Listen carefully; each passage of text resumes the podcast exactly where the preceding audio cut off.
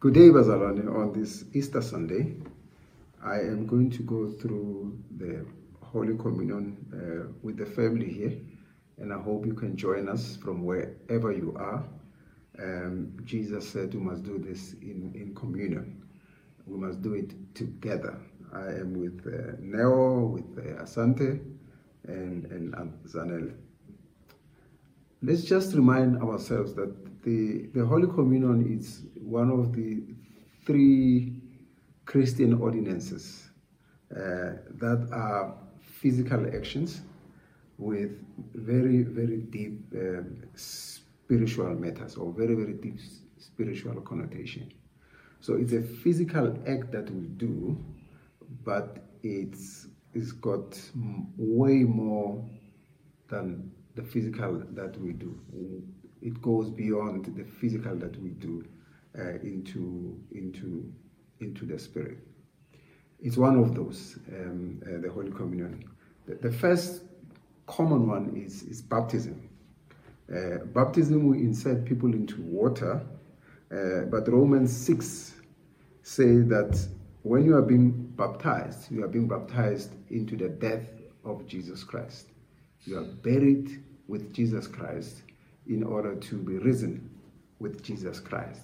So it's a physical thing. We take somebody, put them in a physical water, but while we are doing that, something way bigger, way much more profound than water is taking place in the in the background. The person is actually dying in the spirit, being buried and being risen with, with, with Christ. And then the other thing that we do in the physical uh, uh, sense that has got deeper spiritual connotation is when we anoint people with oil because they are sick. The Bible says in the book of James, if anyone is sick among you, let them call the elders of the church. And the elders of the church will anoint them with oil and pray for them. But the Bible says it is the prayer of faith that heals the sick. It's not necessarily the oil, but the oil is a physical thing with deep spiritual meaning. Okay? More like baptism. Very physical, deep uh, spiritual meaning. Communion is exactly like that. We drink the wine, we break bread. We are in the physical. But the Bible teaches us that when we do that, we are actually proclaiming the death of Jesus Christ.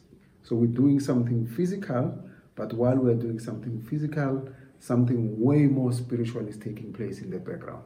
Something much more deeper, something much more meaningful is taking place in the background. As is our custom, uh, I'm going to read uh, the scriptures from the book of um, uh, 1 Corinthians chapter 11, uh, verse 23 to 26. Uh, it reads as follows For I have received from the Lord what I also delivered to you that the Lord Jesus, on the night when he was betrayed, he took the bread. He took the bread and gave thanks. He, he broke it. Let's give thanks to the bread that was broken for us. Dear God, in the name of Jesus, we thank you for the body of Jesus that was broken for us. Do this to remember. In Jesus' name we pray. That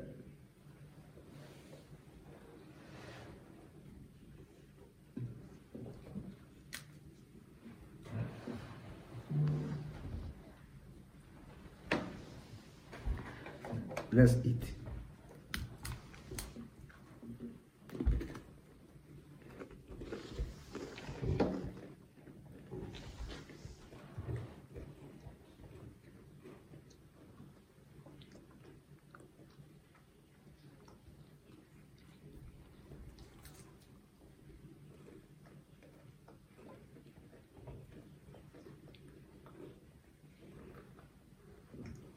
The Bible says, in the same manner, he took the cup and said, This cup represents the new covenant of my blood. This cup represents the new covenant of my blood. Drink to remember. I'm gonna drink now.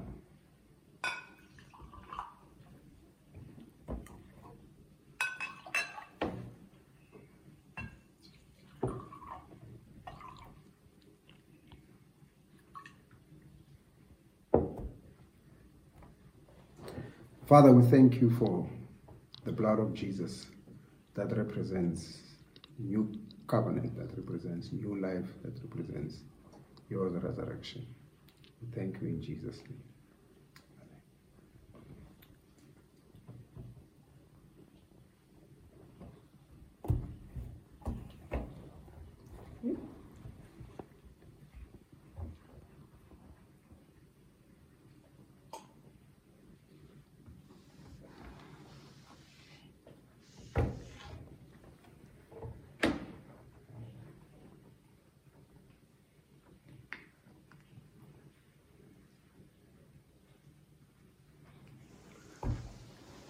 Beloved, in conclusion, the Bible says, do this often.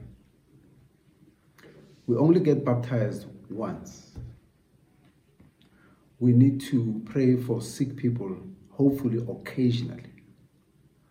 But the Bible says when it comes to Holy Communion, we need to do this as often as we can. And as often as we do it, that's when we proclaim the death of our Lord and Savior Jesus Christ. God bless you.